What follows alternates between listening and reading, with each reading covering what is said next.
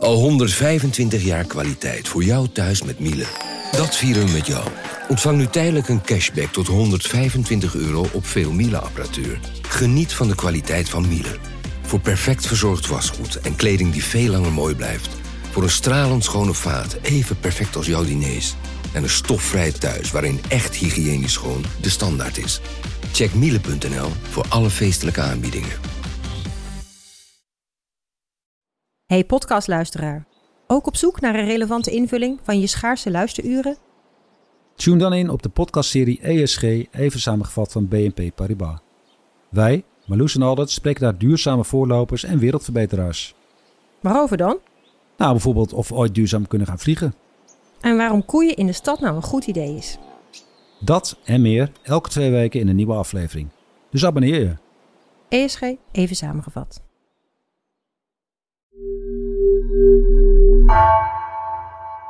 Hey Floor, heel leuk jij hier tegenover mij in de studio. Maar jij gaat vanaf morgen eh, ook op mijn plek plaatsnemen. Ja, leuk hè? Ja, ik zit eh, in die zin hier misschien wel voor het laatst met een eigen verhaal. En uh, morgen uh, ben ik ook te horen als presentator. Want jij wordt een van de nieuwe presentatoren van vandaag. Vertel eventjes wie jij bent en wat jij hebt gedaan bij de krant tot nu. Ik uh, werk nu op de politieke redactie in Den Haag. Daar zit ik uh, eigenlijk net na de vorige verkiezingen in 2017. En hiervoor heb ik uh, bij de buitenlandredactie gewerkt. En heb ik ook een paar jaar gewerkt als correspondent in Brazilië. Um, en nu ga ik dus ook samen met jou deze podcast presenteren. Ik heb er heel veel zin in. Maar vandaag blijf ik nog eventjes op mijn plek zitten en mag jij daar aan de overkant. Zeker. Laten we beginnen. Vanaf de redactie van NRC het verhaal van vandaag. Mijn naam is Thomas Rup.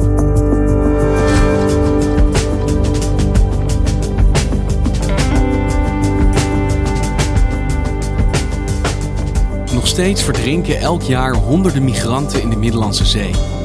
Maar een reddingsprogramma vanuit Europa bestaat niet langer. Hulporganisaties die in dat gat springen ondervinden steeds meer moeite om hun werk te doen. Floor Boon volgde een arts aan boord van de Sea-Watch 4. Die zegt dat haar werk niet alleen moeilijk is, maar dat zij actief wordt tegengewerkt.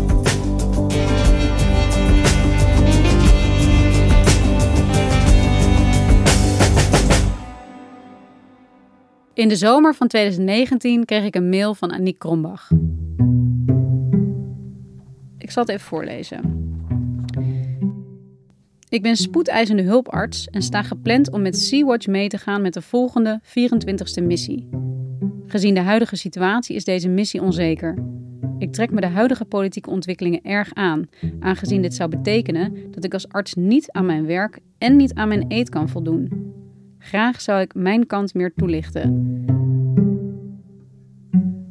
En wie is zij? Aniek is een arts, een uh, spoedeisende hulparts. Ze is 34 jaar. En uh, vorig jaar uh, is zij meegeweest met de missie van Sea-Watch. Sea-Watch is een Duitse organisatie. Um, die in 2014 is opgericht door um, ja, eigenlijk betrokken burgers die vonden dat ze iets moesten doen aan de vele verdrinkingen van migranten en vluchtelingen op de Middellandse Zee. En die mail die zij jou stuurt klinkt als een noodkreet. Ze zegt: Ik kan niet meer voldoen aan mijn eet, mijn taak als arts. Wat bedoelt ze daar dan mee? Wat is er aan de hand volgens haar? Um, wat er aan de hand is, is dat de afgelopen jaren hoorden we, misschien wel steeds minder, maar uh, veel van schipbreuken en van grote groepen migranten en vluchtelingen die op zee verdronken. It's the deadliest migrant route in the world, according to the International Organization for Migration. Un centinaio di Pax, cinque donne e tre bambini. Close to three out of every four migrant deaths took place in this stretch of the Mediterranean. En haar noodkreet komt voort uit het feit dat missies en organisaties als van Sea-Watch, die daar vinden een taak te hebben door mensenlevens te redden, die worden steeds meer gecriminaliseerd en weggezet en ook het werken heel erg moeilijk of zelfs onmogelijk gemaakt. De Sea-Watch zorgt al maanden voor conflict binnen de regeringscoalitie. Moet het niet gewoon zo zijn dat je dat schip nu aan de ketting moet doen? Voor mij zink je het af en is het klaar. Ik ben van mening, de VVD is van mening, dat dit soort schepen dus mensensmokkel en andere criminaliteit in de hand werkt. Zij zijn een soort van symbool geworden voor hetgeen Europa niet meer wil. Namelijk een zogenaamde veerdienst vanuit Libië naar Europa. De Sea-Watch 3, de bemanning ook, maakt zich medeschuldig eraan en heeft dus in die zin ook bloed aan de handen als er mensen verdrinken. Dat is hun eigen schuld. De afgelopen maanden zijn er in totaal vijf reddingsschepen aan de ketting gelegd. Uh, onder het mom van um, administratieve zaken die ze niet op orde hebben. Of bureaucratische uh, dingen die ze moeten oplossen. Maar zij, die schepen, ervaren dit als politiek. Ja. Het is niet omdat zij een bepaalde reparatie moeten uitvoeren, maar omdat regeringen, Europese regeringen, niet willen dat die schepen daar op zee varen.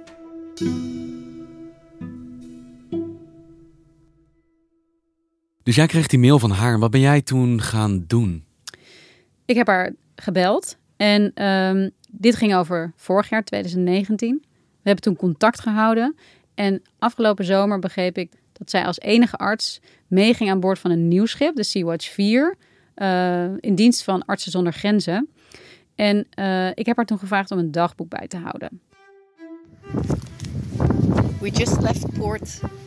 Met een telefoon. En dat deed ze overigens op haar verzoek in het Engels, omdat ze was omringd door uh, een internationale crew. En op 15 augustus 2020 is dat schip, de Sea-Watch 4, vertrokken uit de haven van Buriana. Dat ligt vlakbij het Spaanse Valencia. And we're sailing. Woohoo! En dat vertrek ging voorspoedig. And listen. It's so quiet. Maar het was wel de vraag hoe lang ze op zee konden blijven. So today was the second day of the RIP launching. We're on the way to the SAR zone from Spain. We've been. Ze voeren naar uh, de search and rescue zone, zoals dat heet, van, de, uh, van Libië. Dat is eigenlijk in Libische wateren. En dat zijn de, de, de zones, dat zijn ook internationale afspraken waar uh, landen verplicht zijn om, als er mensen in nood zijn, die te redden uit zee. Um, yeah, I'm excited. I'm uh, happy that we can finally help people. And at the same time, also a bit apprehensive of what's going to happen and how things will evolve. Toen ze eenmaal aankwamen in die zone waar uh, de meeste boten in de problemen komen, uh, toen zijn ze gaan werken in shifts, in, in een dienstenrooster. Dus zodat ze met genoeg mensen waren om 360 graden rondom die boot goed in de gaten te kunnen houden. I'm on watch now. It's almost 11. We have been Uh, ze turen die horizon af en tegelijkertijd zijn ze ook paraat voor meldingen die uh, kunnen binnenkomen vanaf de radio. Dat er een boot in nood is. Um, since we've been searching for the boat for a while, we can't find it. And with the news from the arrival Lampedusa. Het is constant klaar om in actie te komen. Precies. Towards the SAR zone. So now we're heading uh, away from Lampedusa again. Zij vertrekken dus op zo'n missie omdat zij zien dat het eigenlijk vanuit Europa steeds moeilijker gemaakt wordt. En waarom vinden ze dit nodig? Hoeveel mensen wagen zo'n oversteek nog? Het aantal mensen dat de oversteek van Libië naar uh, Italië maakt, om het even hierbij te houden, uh, uh, dat, dat, was een tijdje heel erg hoog. Het bedenkt dat er in 2017 nog bijna 120.000 mensen aankwamen in Italië. Dat is toen heel erg gezakt. Uh, tot minder dan 25.000 in 2018. Um, en nu zie je dat aantal langzaam weer opkruipen. Dus er komen steeds meer mensen weer. En het discussiepunt hier is dat tegenstanders van deze boten die zeggen ja, eigenlijk zijn jullie een verlengstuk van mensensmokkelaars. Die mensensmokkelaars die weten dat er reddingsboten op zee liggen, dus sturen zij migranten en vluchtelingen in alleen nog maar slechtere boten de zee op. Want die denken, zodra ze opgepikt worden, he, is ons werk gedaan. En Floor, zit er iets in die kritiek dat ze op deze manier juist bijdragen aan het probleem? In zekere zin wel. Um, deze hulporganisaties die dragen onbedoeld ook bij aan uh, mensensmokkelaars die denken: hé, hey, misschien kunnen we nog slechtere boten gebruiken om deze mensen de zee op te sturen want er ligt een reddingsschip klaar. Deze organisaties zeggen iets anders. Die zeggen: deze mensen komen toch wel. En als wij er niet zijn, dan gaan ze dood. Ja. En behalve organisaties als Sea-Watch zijn er dus geen overheden die zelf ook reddingsschepen uitsturen. Zij zijn eigenlijk de enigen die dit doen. Ja, eh, wel die echt als doel hebben om mensen te redden. Wel is er de Libische kustwacht. Die, wordt dus, die heeft een afspraak met Europa sinds 2017. Europa betaalt geld om die kustwacht op te leiden en te financieren. En in ruil daarvoor voor zijn zij heel actief rondom die vertrekplekken vanuit de uh, Libische noordkust. En zodra zij een boot zien, dan sturen ze die terug naar Libië. De kritiek daarop van mensenrechtenorganisaties is dus dat de situatie zo inhumaan is in Libië dat het eigenlijk onmenselijk is om dat te doen. Dus die mensen die, die, die, komen weer terug in een nieuwe hel, zeg maar. Mensen zitten daar in detentie, in gevangenschap. Uh, er zijn heel erg veel verhalen van martelingen, van seksueel geweld, van uh, de meest vreselijke dingen. Mensen zitten voor onbepaalde tijd vast, zonder uitzicht op waar ze naartoe kunnen. Want jij hebt die kampen bezocht, daar hebben wij samen nog een aflevering over opgenomen. Ja, precies. Anderhalf jaar geleden heb ik, was ik daar in, uh, in, in, in Libië, nabij in Tripoli, de hoofdstad. En bezocht ik een van die vreselijke detentiecentra, zoals het dan nog heet. Mm. En je ziet nu, de laatste tijd zijn er weer meer meldingen geweest van uh, migrantenboten die uh, ten onder zijn gegaan of die zijn vergaan. En volgens het Missing Migrants Project, dat is een initiatief van de, de Internationale Organisatie voor Migratie, staat het aantal doden en vermisten op de Middellandse Zee alleen al dit jaar op 803. Die tot nu toe al verdronken zijn. Ja, precies. En hoe vergaat het, de Sea-Watch 4, met aan boord aan die Krombach? Um, op 22 augustus, na een paar dagen op zee te zijn, uh, krijgen ze een melding. En die melding komt van een ander hulpschip. En dat is een, uh, een, een, klein schip en dat heet de Louise Michel.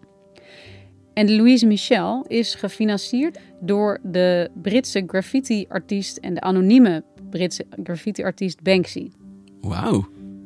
Um, en Banksy heeft er ook een afbeelding op gemaakt. Uh, hij zal wel veel waard zijn nu. en de Sea-Watch die schiet te hulp.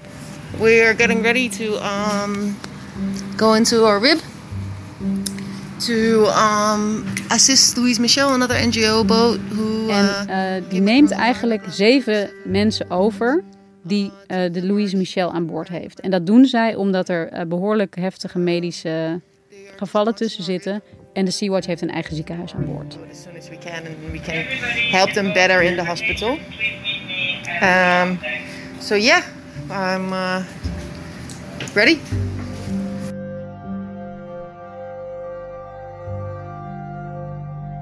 Een dag later, op zondagochtend 23 augustus, vindt de tweede redding plaats.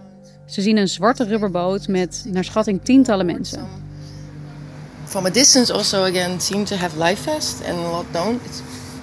Dat blijken er 97 te zijn, uh, onder wie 37 kinderen. En de jongste is een baby van 10 maanden. And um, yeah, hopefully they're fine, the people. Um, but we have no clue how the boat is um, when we arrive there. So en okay. slaagt de redding? Uh, overleeft iedereen het? Iedereen overleeft het. 24 august 2020. Een dag later vindt meteen de derde redding plaats. En behoorlijk veel mensen hebben brandwonden. Which are sustained during their journey across the Mediterranean. Brandwonden is eigenlijk een hele ernstige aandoening die mensen die op zee varen op zeeonwaardige rubberboten opdoen. Want doordat benzinebussen vaak omvallen, komen er benzineresten in de boot terecht en die vermengen zich met zeewater.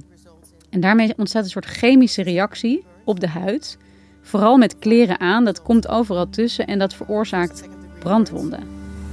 We provide emergency medical care for the, the people that arrive on our ship by showering them immediately. Wat de arts en de, de bemanning doet bij de meeste mensen van wie ze dat kunnen inschatten, is het douchen. Zodra ze aan boord komen, om te zorgen dat die resten weggaan en dat niet meer langer kan doorwerken.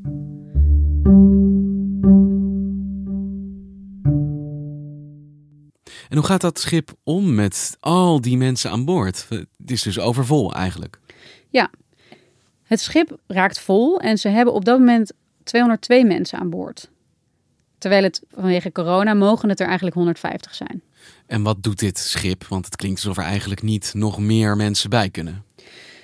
Al vanaf de eerste redding eigenlijk doet het schip een aanvraag voor een veilige haven. Dat betekent dat zij um, eh, berichten uitdoen naar Italië, naar Malta, naar het eiland Lampedusa, dat hoort natuurlijk bij Italië, met de vraag of zij ergens terecht kunnen om de drenkelingen uh, veilig aan land te kunnen brengen. Om ze af te leveren. Om ze af te leveren. Maar ze krijgen geen reactie. Um, uh, ze krijgen heel lang geen reactie. Dus in de tussentijd zijn zij daar aan boord en vervolgens krijgen ze een paar dagen later nog een melding. Dat komt weer van de Louise Michel, dat schip dat wordt gefinancierd door Banksy. En die zijn inmiddels echt in behoorlijke problemen. Want die hebben uh, zelf een redding gedaan van 150 mensen naar schatting. Hartstikke veel. Maar het is een klein schip en dat schip kan het eigenlijk niet aan. Dus ze varen daar naartoe en ze halen al die 150 mensen ook nog aan boord. En dan wordt het echt vol. Yeah, you have to be really careful to not step someone's body because it's quite crowded. So we tiptoe through the deck. En intussen lopen de spanningen aan boord op. Het zijn mensen die een hele zware reis achter, uh, achter de rug hebben. Heel getraumatiseerd zijn vaak. Niet alleen door de reis, maar ook door wat ze al eerder hebben meegemaakt in Libië. En mensen die juist hele slechte ervaring hebben in Libië. Dus dat leidt ook soms tot opstootjes, tot gevechten. Uh, en het is aan hun om niet alleen maar uh, medische bijstand te verlenen, maar ook te zorgen dat het rustig blijft. We tell them that they can talk to us about any other things if they just want to share their stories. And with some of them, whenever you say this and you are like a private moment, they just start talking without hesitation. Uiteindelijk mogen ze aan land. Ze krijgen toestemming om in de haven van Palermo op Sicilië uh, ja, hun geredde mensen af te leveren. En ze zijn ergens welkom. Ze zijn ergens welkom. Er gaat gejuich op op het schip. Er wordt gedanst. Met, eh, Aniek vertelt dat met improvisorische uh, lepels en, en, en, en omgekeerde potten wordt er een feestje gevierd eigenlijk. Er wordt echt muziek gemaakt en gezongen, want mensen zijn zo blij dat ze van die zee af kunnen. En deze mensen zijn gered. En deze mensen zijn gered. Maar dat geldt voor heel veel anderen natuurlijk niet. Afgelopen jaar zeg je waren het er al meer dan 700 mensen die verdrinken. En dat komt dus eigenlijk omdat mensen wel die zee op blijven gaan, maar Europa geen groot initiatief onderneemt om mensen daar ook uit te halen. Dat klinkt toch wel als een hele complexe situatie. Dat is het ook. Het is een hele complexe situatie. En op dit moment weet niemand eigenlijk het antwoord. Er is echt een soort strijd gaande. En in Europa is migratie al heel lang, al jarenlang, een van de thema's die tot de grootste verdeeldheid leidt onderling. Uh, heel recent is er een nieuw migratiepact gesloten, zoals ze dat zeggen. Er is een nieuwe afspraak gemaakt over nieuw Europees migratiebeleid. Dat moet nog nu door alle lidstaten worden besproken. En alleen al in hoe dat eruit ziet, zie je hoeveel onderlinge verdeeldheid er is over dit thema. Deze kwesties van hoe laat je mensen binnen of niet, wat zijn onze buitengrenzen, wie beschermen die, welke verantwoordelijkheid heeft Europa voor als mensen onderweg verdrinken of overlijden, daar is nog geen oplossing voor.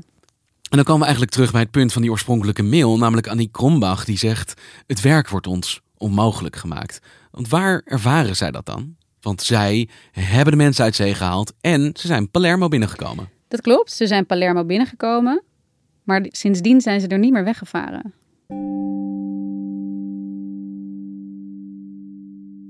Wat er gebeurde is wat er vaak gebeurt. En zij werden gedwongen onderworpen aan een inspectie van de havenautoriteiten. Nou is dat iets wat, dat is het recht van iedere havenautoriteit om te doen. Mhm. Um, en die havenautoriteiten die hebben een lijst opgesteld met gebreken. Uh, die de Sea-Watch eerst moet verhelpen voordat ze verder gaan.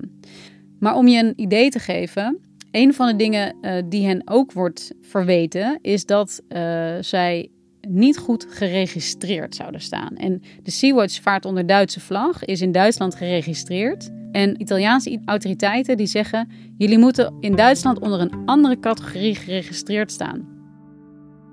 Maar die categorie bestaat helemaal niet. They've tried to find all the little things, all the small details to to put on their list so that it will only become longer and longer so that we will be stuck in port as long as possible and yeah, this is just really really upsetting. Dus het is een manier om hen langer in een bureaucratisch of administratief proces te houden. En zij hebben dus het gevoel dat hun iets wordt opgelegd wat helemaal niet bestaat. You really feel like they're trying to find anything to, to detain us on. En op het moment dat de Italiaanse havenautoriteiten dit stellen, is er dan niemand bij wie zij om hulp kunnen vragen, tegen wie ze kunnen zeggen, nou, we worden hier volgens niet gegronde regels vastgehouden? Nee, eigenlijk niet. Zij hebben gewoon te voldoen aan die uh, eisen die de Italiaanse autoriteiten hen opleggen. En ze gaan in onderhandeling en ze spannen misschien een rechtszaak aan. Dus ze kunnen naar een rechter stappen, maar dat zijn hele lange processen. En in de tussentijd liggen ze stil. Want dat is nu het eindresultaat. De Sea-Watch 4 ligt nog steeds in Palermo. De Sea-Watch 4 ligt nog steeds in Palermo. En Annie Krombach? Aniek is weer terug in Nederland. Ze kijkt nu of ze hier tijdelijk uh, aan het werk kan in een ziekenhuis. Er is genoeg werk, ook voor spoedeisende hulpartsen. En zodra het weer kan, zodra de Sea-Watch gaat varen, wil zij weer terug en wil zij weer mee op missie. Dan gaat zij weer mee aan boord. Ja.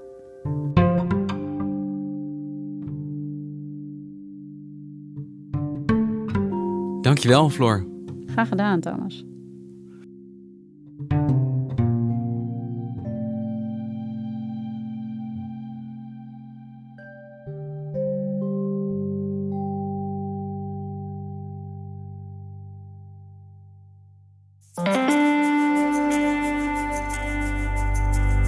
Je luisterde naar vandaag, een podcast van NRC. Eén verhaal, elke dag. Deze aflevering werd gemaakt door Felicia Alberding, Julie Blusset en Ido Haviga. De muziek die je hoort is van Rufus van Baardwijk. Chef van de audioredactie is Anne Moraal. Dit was vandaag, morgen weer.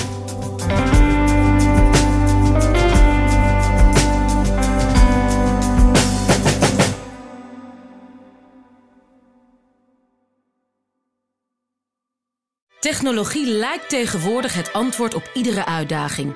Bij PwC zien we dit anders.